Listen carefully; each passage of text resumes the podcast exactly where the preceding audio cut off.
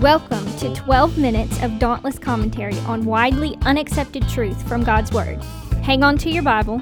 I am Elsie Breeden, and this is Audaciously Unpopular.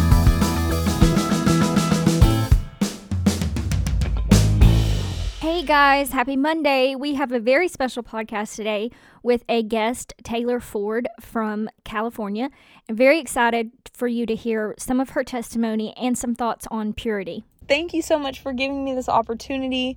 I have been so excited, but also so humbled. And I've truly just prayed that somebody can walk away from listening to this podcast and be so encouraged and challenged in their own walk with the Lord. And when it comes to purity, I just pray that, you know, something I say, God can use it and challenge somebody else. Just a little brief story of who Taylor is. Um, I am a 21 year old female. I was born and raised in California, and I'm still residing here. And at the age of 17, I made the choice that I was going to wait until marriage to have sex. And that's a funny introduction, I know. But I wish that one statement was just as normal as me saying, Hi, my name is Taylor. But unfortunately, in today's society, it's not. But I want to jump in as to why I decided to wait. When I do tell people that I'm a virgin, I've never had sex, it, it gets a lot of confusing looks, honestly. A lot of times it's contradicted with the idea that, oh, well, you were raised in church your whole life, so yeah, I mean, that's kind of expected because you just followed the rules. But that's not necessarily the case for me. You see, to truly understand why I have this firm belief, we got to go to the beginning.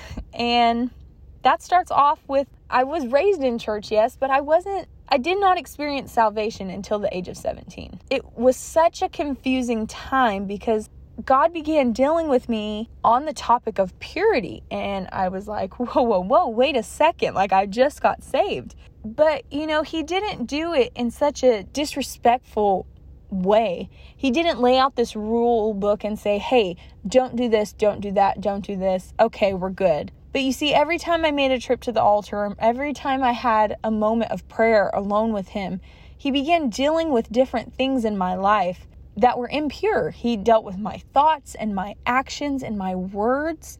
Even though I'm so thankful for it now, during those moments, it was so vulnerable because then, even though he knew already, I had to admit out loud to God that, God, I know you're dealing with me on purity, but I'm dealing with a porn addiction. How am I, how are we dealing, like, why are we talking about purity right now? Let's get this porn addiction under control first. But God started dealing me, dealing with me on purity. And during those moments of research and studying the Bible and what it has to say, God began to remove those little spots on my heart that had impurities on it. And He began healing my heart and He began to show me the reasons why I began watching porn in the first place.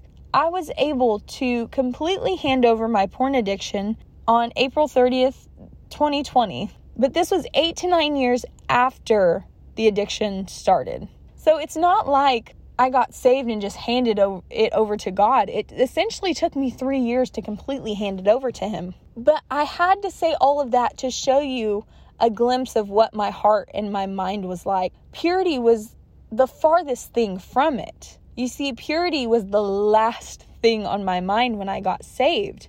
My mind was full of lustful thoughts. My mind was full of just inappropriate images at all times. But once God took those away, I began seeing the reality of the situation. And I began to realize that, wow, if I'm getting this emotionally attached to a video or a picture or a thought, God, how much more would I get emotionally attached to a real man?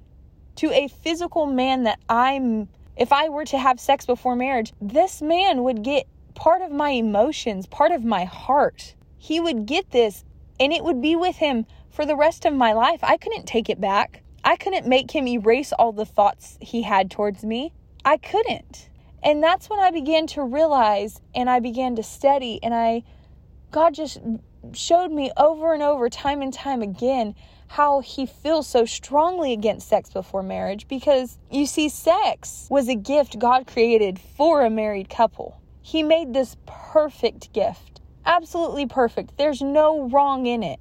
But then the world took a hold of it. They took it and they mangled it and they twisted it and they made it into something so dirty and so provocative when it's truly such a gift from God. I always relate it to what if on your 18th birthday you get a brand new car and you're like, sweet, my favorite car, I've been wanting this. But suddenly, everybody at your party, you allow them to take it for a test drive, and you're like, oh, why? Okay, I guess it's fine. Well, when they get back, you realize one of the tires is missing, and you're like, what? Oh, okay, whatever. Well, the next person wants to take it for a test drive and they come back and the engine's missing and so on and so forth. And then all of a sudden you're left with this car that can't even drive because it has been so torn apart. And that's truly what our lives are like when we allow different sexual partners into our lives before we even have the chance to come before God and everybody and bind together in a marriage. I was looking at statistics when I was, you know, researching for this podcast, and I found a statistic that absolutely broke my heart. And it was a study done in 2017 and 2018, and it was 14 to 19 year old males and females. 50% of all 14 to 19 year olds that they had interviewed had had three or more sexual partners by the time of 19. Three or more. That is insane. Because you know what?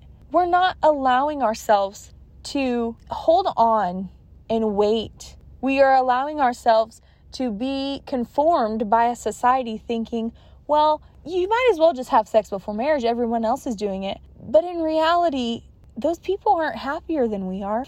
Those people are struggling. Those people have emotional damage from these sexual partners that they can't get rid of unless God were to help them with it. I've just truly shared everything that's been on my heart that God has spoken to me about this topic because when it comes down to it, I don't I don't want to give someone my leftovers when it comes to marriage. I don't want to get to marriage and say, "Hey, well, everybody else, they took some of me, so here's here's what I have left." But I want to come to a marriage and say, "Hey, I've saved this for you. I've waited patiently for you because I knew that was God's design and I wanted to bring my best. And, you know, I hope I've encouraged and challenged somebody because God, in His plan, is greater than it all. One last thing, I promise. If you have had sex before marriage, please do not write off anything I've said because I have seen a generation that has been rising up that even though they have made mistakes, you know, maybe they have had sex before marriage, you can take that to God and He can give that purity back.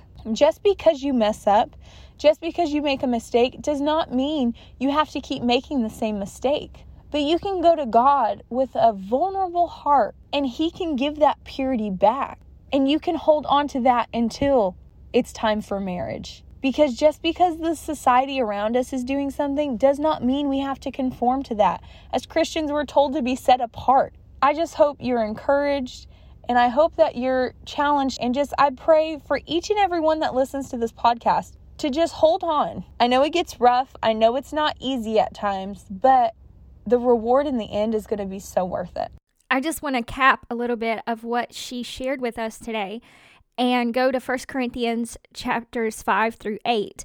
Now, if you've read the book of Corinthians, then you know that Paul is dealing with issues inside of the church. He is writing to a body of believers. And in chapter 7, Paul teaches on marriage. And in chapter 8, he addresses being cautious with your liberties. In chapter 6, sandwiched in between of all of these teachings on sexual immorality within the church, Paul writes at the end of chapter 6 that we are the temple of the Holy Spirit. It's verse 19 says, Know ye not that you are the temple of the Holy Spirit. And I never connected those verses about being the temple of God because they're often used by themselves. But there's a reason that they are sandwiched in this portion of the letter. And I heard this on another podcast and I it was so good and so convicting that I just had to share it with you guys today. But as believers, we have the spirit of God within us. So if we engage in any sexual activities outside of marriage, we are forcing the Spirit of God to be in a situation that He does not want to be in. This includes watching porn. It includes engaging in sexual activities before marriage. It includes watching porn if you are married, because all of that dishonors God's word. If we struggle with any of those addictions, if we struggle with a porn addiction like Taylor talked about, or we struggle with sex addiction, and it's something that we just can't stop or can't get enough of. I want to challenge us to think about if I'm a child of God, if I'm a believer and I have the Holy Spirit living inside of me, then when I go and engage in those things that dishonor Him, I am forcing Him to be there because I'm taking Him with me. Forcing Him into these situations is why we feel conviction. The Holy Spirit does not want to be part of our uncleanness. So he pulls and he convicts and he challenges us to move away. He nudges us. And when we reject that, the conviction begins to lessen. Because each time, if we persist in going back again and again and again and watching that porn and engaging in those sexual acts outside of marriage, if we continue to do that and dishonor His word, the Holy Spirit is going to stop going with us. My challenge to you today is exactly what Taylor said. Even if you have made a mistake in this place, even if you have sin in your life regarding these situations of, of sexual sin and impurity and impure thoughts and porn addictions and all of those things, even if you have failed, you can make a decision right now and you can go to God right now with all of these things that are weighing you down and all of these things that you've been convicted about while listening to this podcast. And you can take them to the throne room and say, Jesus, I'm done with these things. He is faithful and just to forgive our sins and to cleanse us from all unrighteousness. Right now, going forward, you can make the decision I'm only going to take the Spirit of God into the places and the situations that He wants to be in. I'm only going to watch the things that honor Him from now on because He is with me and I don't want Him to leave.